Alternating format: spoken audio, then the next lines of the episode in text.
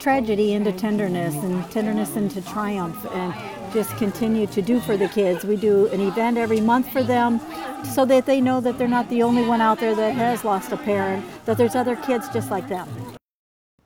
Yeah, the Yatooma Foundation for Kids gave each family a huge box overflowing with 40 to 50 wrapped gifts. The presents included everything from big screen TVs to computers, warm winter gear, you name it. It's the reason for the season, right? It's this is what it's about. You know, we're uh, we're blessed to be able to know these families and to give them something exciting to think about rather than the loss they just suffered. Each family received a check to help cover rent, utilities, and grocery all throughout the cold winter months. How sweet. I know.